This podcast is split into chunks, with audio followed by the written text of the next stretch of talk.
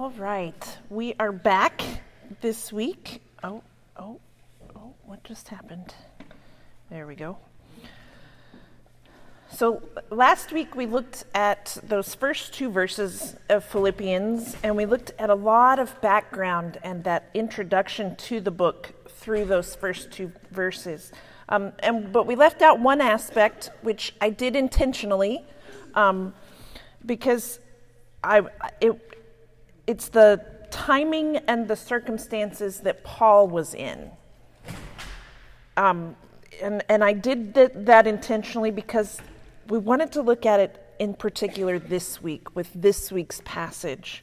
So we're going to start with that and then dig in to where we are in, in Scripture itself. Um, so there are some people who debate some of this, but the traditional view and most widely accepted view is that Paul was in Rome when he wrote the book of Philippians. Now, if you remember, Philippi, Philippi, the city, was, was little, known as Little Rome, right? So if he's in Rome, he's going to have a lot of reason to think about the Philippian church. Um, but if he was in Rome as he wrote it, that would mark it between 60 and 62 AD during his first Roman imprisonment. And based on how he talks about expecting to make the trip to Philippi, the expectation of a coming trial, probably more during the second half of this imprisonment. Um, so 61 to 62 AD is probably a more precise time time frame. Um, but based on so so this would have been 10 years or so after he had last visited Philippi. Um, we see we will see uh, as we continue through the book more about what is happening with Paul. Uh, and and what is happening while he's in prison. But we remember he's a- able to write letters, but he's facing a trial. Uh, but he would have had companions that traveled between Rome and Philippi. And that was a, a path that would have taken about 800 miles to go. Um, based on the information in the letter, for news to travel back and forth, it would have taken four to six trips if it were just basic, like 40 days for a normal person to travel. Um, but because it was Philippi to Rome, there would have been imperial, imperial couriers who would have traveled much faster and would have had it using carriages or horses or other types of things.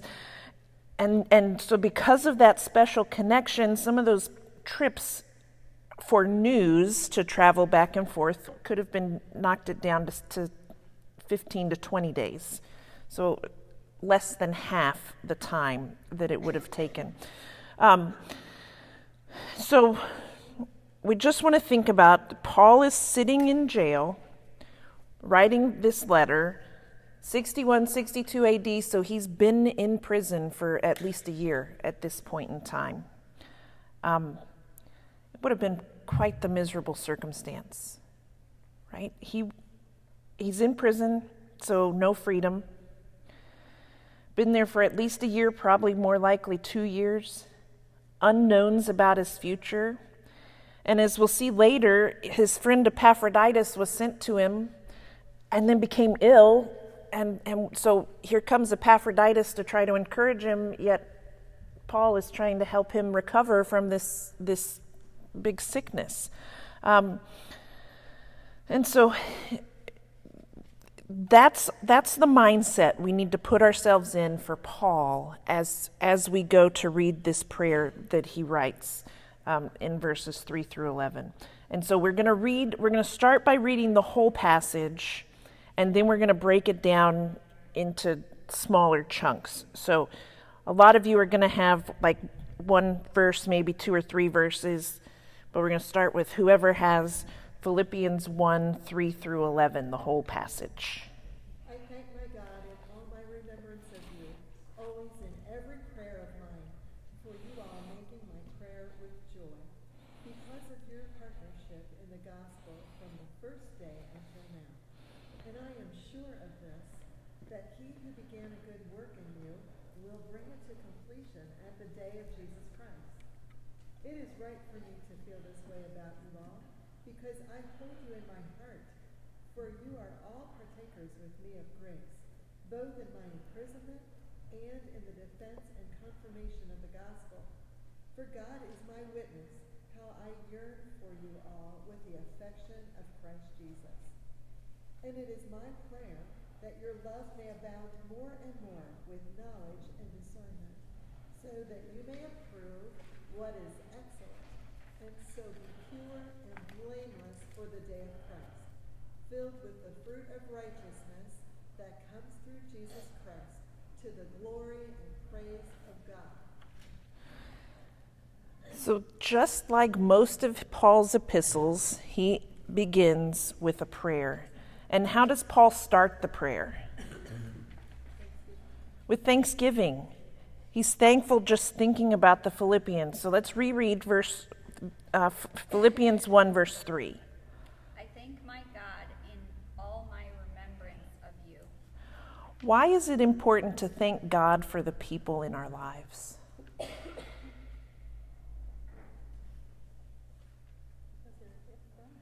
They're a gift from Him. What else? Well, that's how God chooses to work. How else He can do miracles and do it, but it's to do it mostly through people. He works through His people. Yeah. They've all spoken into our lives in one way or another. They've spoken into our lives. That's exactly right. In lots of different ways. Yeah, and it takes our attention off ourselves, doesn't it? If you had pride going into your prayer, but you start by thanking God for all these other people, the pride's gone. Um, it, and it puts the attention back on the Creator as we thank Him for all of these people, all of these things. And so Paul is thankful for the Philippians, and he shares that first and foremost with God in his prayer. And then in verse 4, it says something interesting. So, Philippians 1, verse 4. In all my prayers for all of you, I always pray with joy. So, how does he pray for them? With joy. Now, where is Paul when he's writing this? In prison. He is sitting there awaiting trial for something that, if you read the end of the book of Acts, for something he is confident he did not do. Yet he has a mindset to thank God for people and to do it with joy. So, Rome was a center of pleasure and entertainment. The people had access to just about anything they could desire. Um, and yet, Paul was probably the happiest man in the city in jail. Paul was joyful and grateful despite his circumstances. And it is something that would definitely be a challenge for many of us. And yet, Paul, throughout this letter, uses the word joy or rejoice repeatedly in this book. 11 times in four chapters, we see that. You know, the world today seeks out joy wherever they can. The next big thing, a promotion at work, a new car, a new house, the dream vacation, success for our kids or grandkids. We strive for things, a degree, safety, security, money. We put these functional gods in front of the one true God. And yet, Paul, sitting in jail, awaiting an unknown future, was confident in who God was and what Jesus had done for him and what Jesus had given him for the future. He didn't care about comfort, security, or even how long he had left to live. He knew that God was good, and God held his future, and God was with him, so he could rejoice. And so he prays with joy for whom? Yeah, the Philippians. It wasn't a trick question. It was the key word there, it's all of you. He prays with joy for all of the Philippians, even the ones that he will be rebuking later in the letter.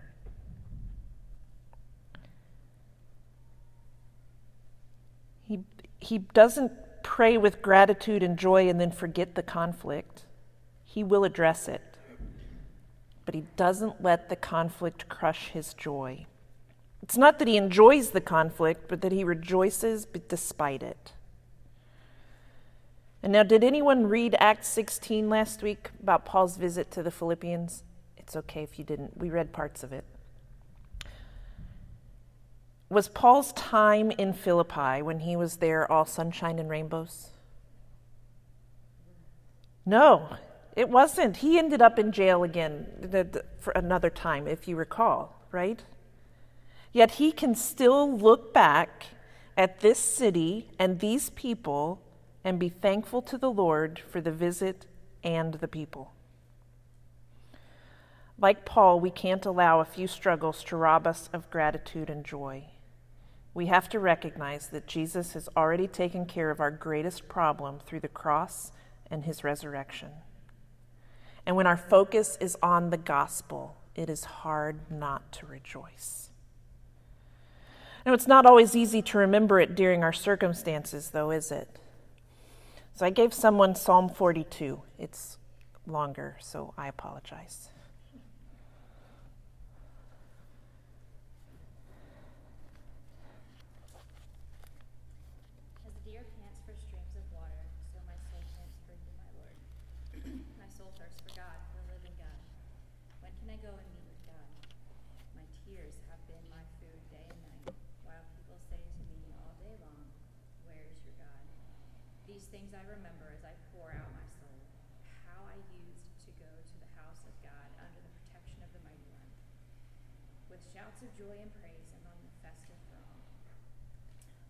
Soul are you downcast? Why so disturbed within me? Put your hope in God, for I will yet praise him, my savior and my God.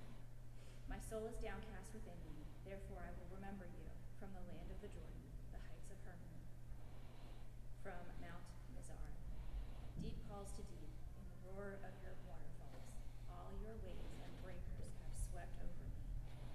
Day the Lord directs his love, at night his song is with me, a prayer to the God of my life. I say to God, my rock, why have you forgotten me? Why must I go about mourning, oppressed by the enemy? My bones suffer mortal agony as my foes taunt me, saying to me all day long, Where is your God? Why, my soul, are you downcast? Why so disturbed within me? Put your hope in God, for I will yet praise him, my Savior. Pam, I think you probably are one of the most fun moms to read books to your kids. like, it was just, it was wonderful. Thank you. Um, so Psalm 42, the author starts out, he's, he's wrestling through despondency, right? He is struggling to find God in the midst of his circumstance as he longs for him. But then he starts, he starts talking. And who's he talking to? Himself. He's talking to himself. He's actually preaching to himself. He's reminding himself that his hope is in the Lord. This was not a conversation with another person. This was not him encouraging someone else. This was him reminding himself to put his focus where it needed to be. Martyn Lloyd-Jones says you need to preach this gospel to yourself instead of listening to yourself. That's how we find the ability to pray with joy and, and sometimes we can get so overwhelmed with the list of needs. I, I had um, at, at the school, we have these affinity groups, different groups of teachers that we get together each week and we pray for each other. And, and this morning, I met with my group before school started, and it was, it was this long term situation that they're really struggling through, and that long term situation that they're really struggling through, and this long term situation, and, and these parents that are struggling through something, and how do I support those parents type of, of prayer requests. These are heavy things. And we could have gotten bogged down with the weight of those requests. Or we can look at prayer in light of the gospel and we can pray with joy. And so that's, that's where our challenge is to be like Paul and try to pray with joy, is being able to focus on the gospel and not on the circumstance. And then we get to verse 5. Um, someone has Philippians 1 5. Because of your partnership in the gospel from the first day until now. And so, why is Paul thanking God and praying with joy for the Philippians?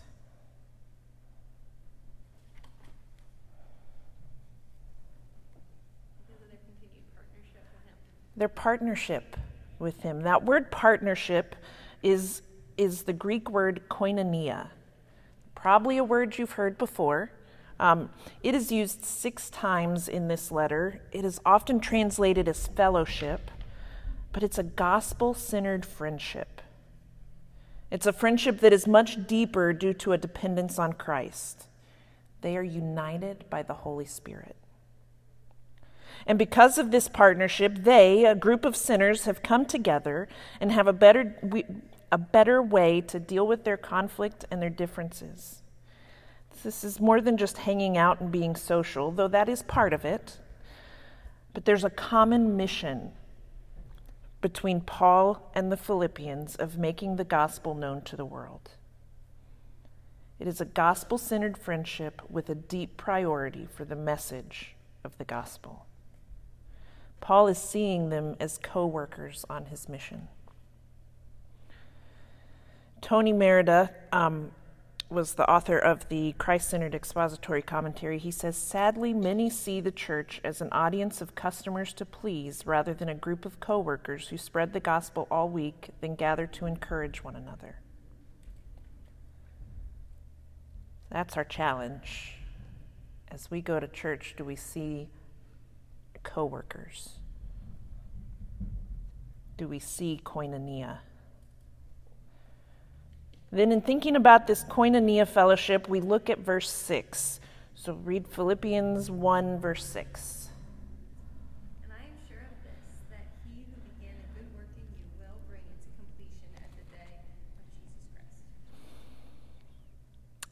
And so, based on the context, surround, the surrounding verses, we know Paul is talking about the individuals and their salvation as well as the work of the Philippian fellowship.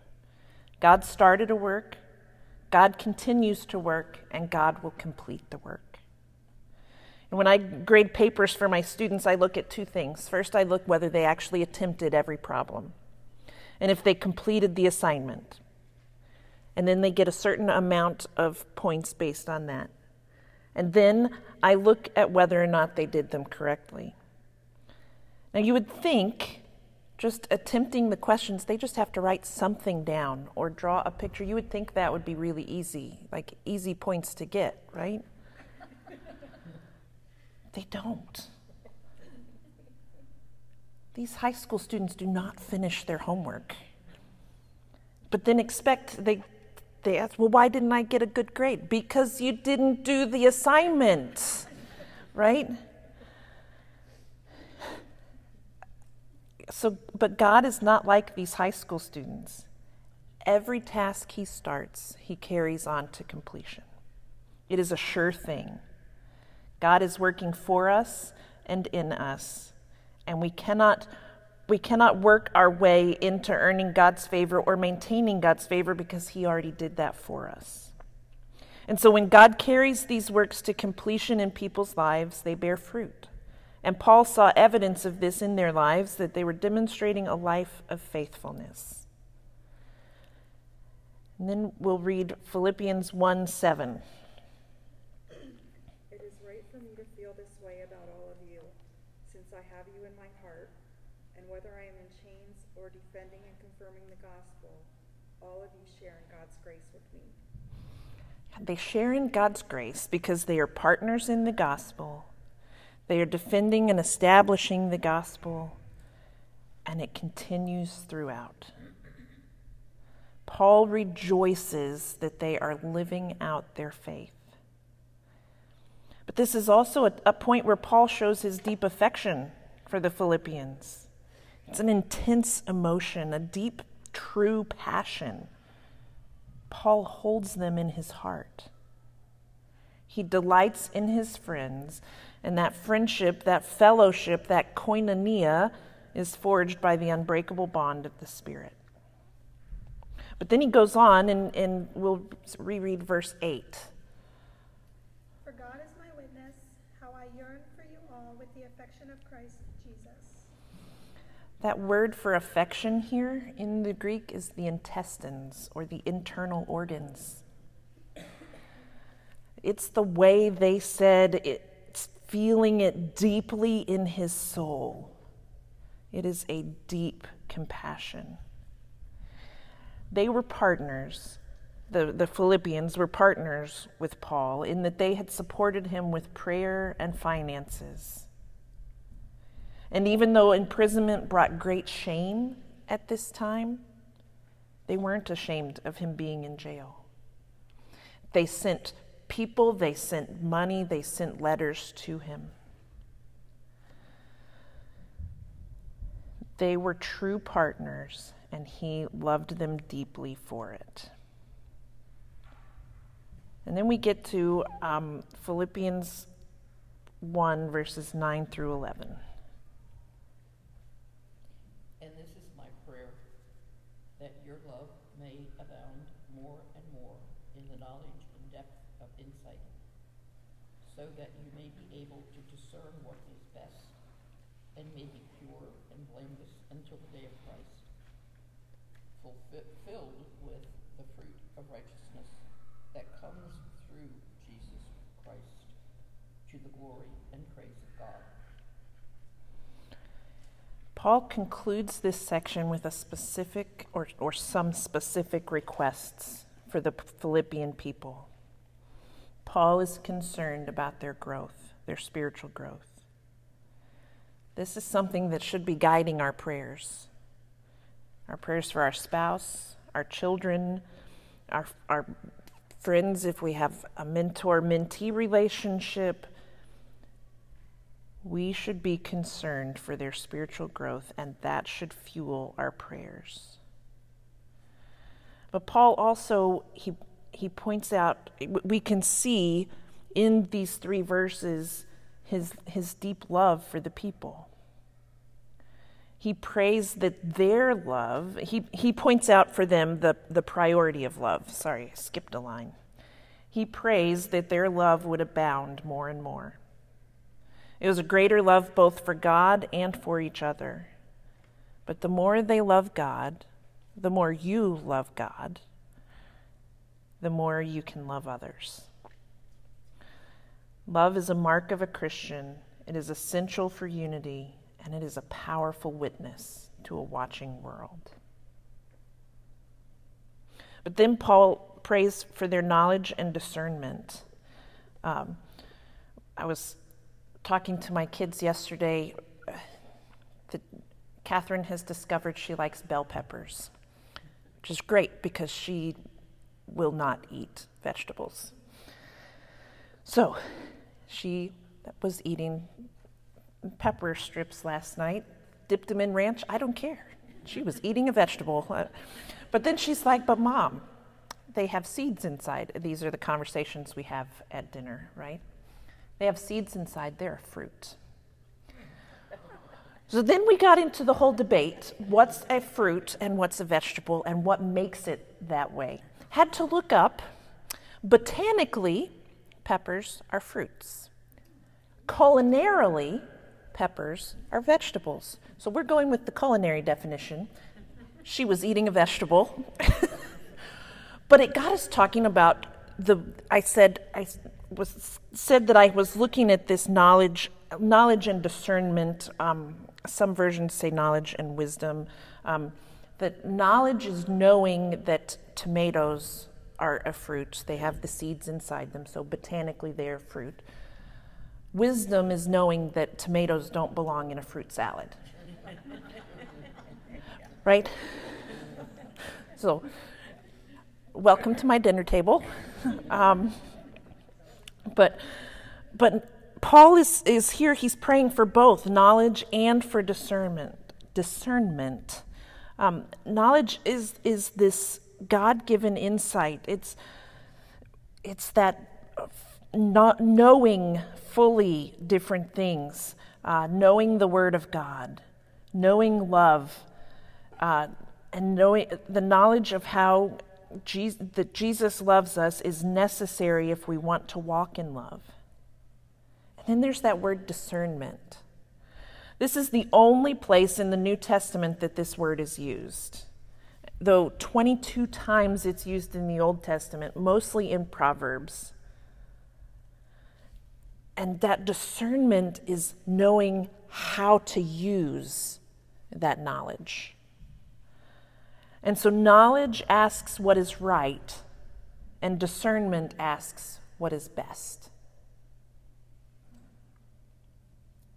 This is something we should be praying for, for God to answer. It's what is the best way for me to love this person based on your word? That's knowledge and discernment. And the, the beauty of this request from Paul is that the answer is found in James 1, verse 5.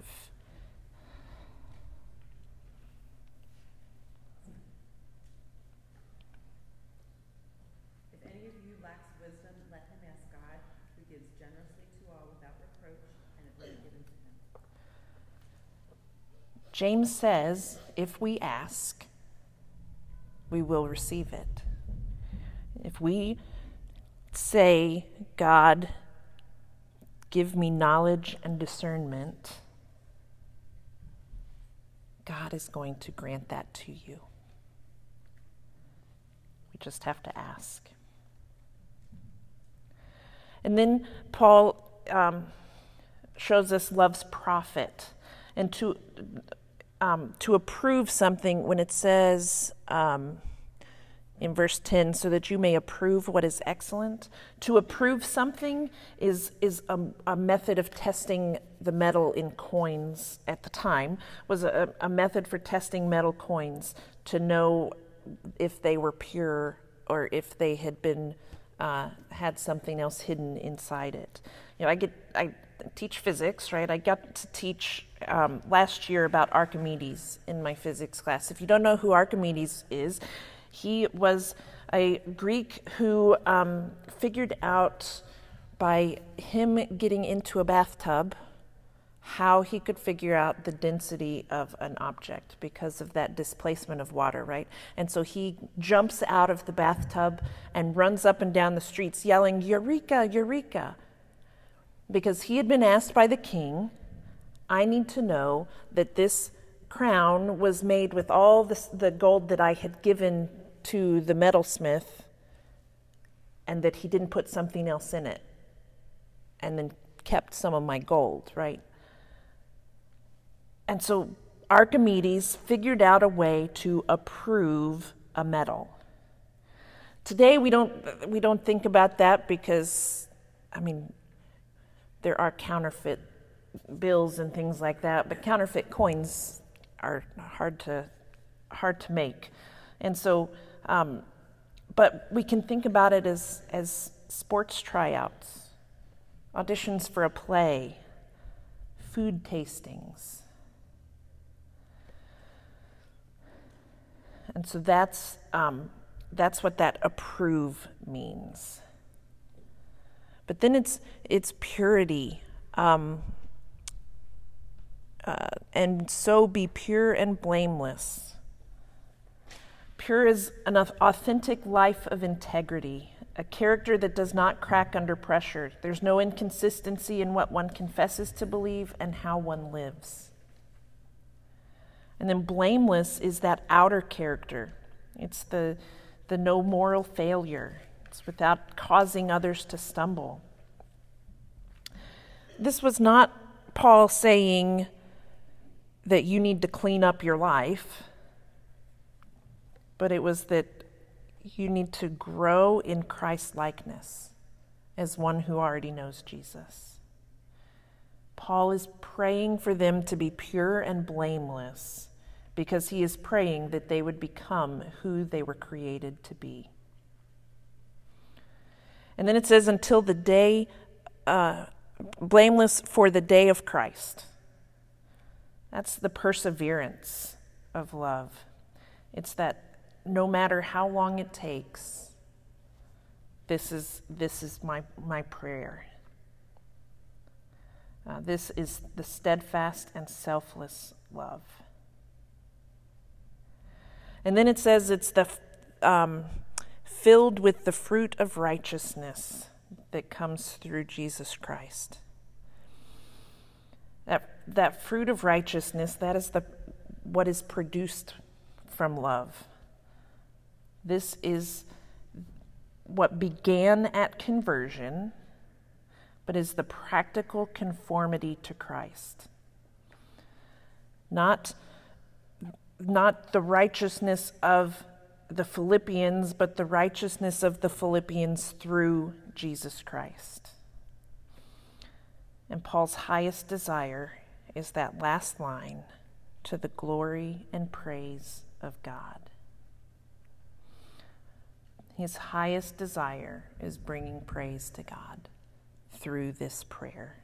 That the people of, Philippi would, would do that, that he would do that, that their relationship would do that, and that the gospel would do that. And we're going to close with John 15, verses 4 through 8. Live in me, and I will live in you. A branch cannot produce any fruit by itself, it has to stay attached to the vine. In the same way, you cannot produce fruit unless you live in me. I am the vine, you are the branches. Those who live in me while I live in them will produce a lot of fruit. But you can't produce anything without me.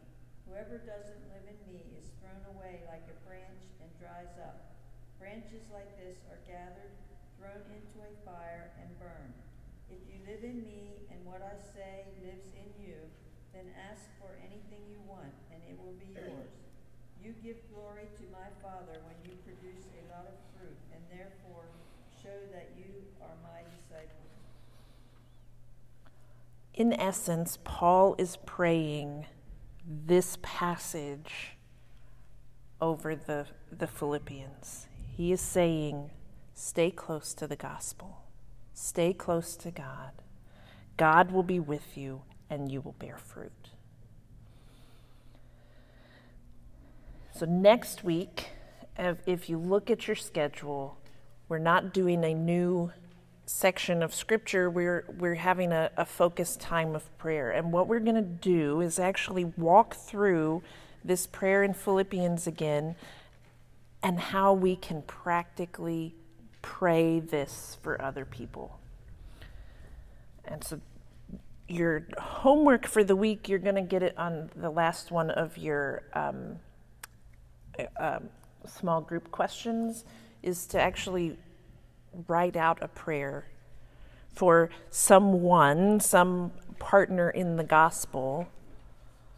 Doesn't have to be like Paul's, but just the practice of writing out a prayer. Um, because then next week we're gonna we're not going to check your prayers or anything like that. You don't have to turn them in. I'm not even going to look if they were complete, right? I'm not going to give you a grade. But but it's that it's it's getting that mindset of praying some of these things for other people, praying some of these things for ourselves, um, and and thinking through it like that. So I would encourage you to to do that this week, um, but reread verses three through eleven um, a few times this week. Just when you have a few minutes, you're you're waiting, pull it out, you know, waiting for your water to boil on your stove. Oh, that's enough time, and and read those verses just to get yourself in that mindset of thanksgiving and prayer, so that we can be ready for next week. And you are dismissed to your small groups.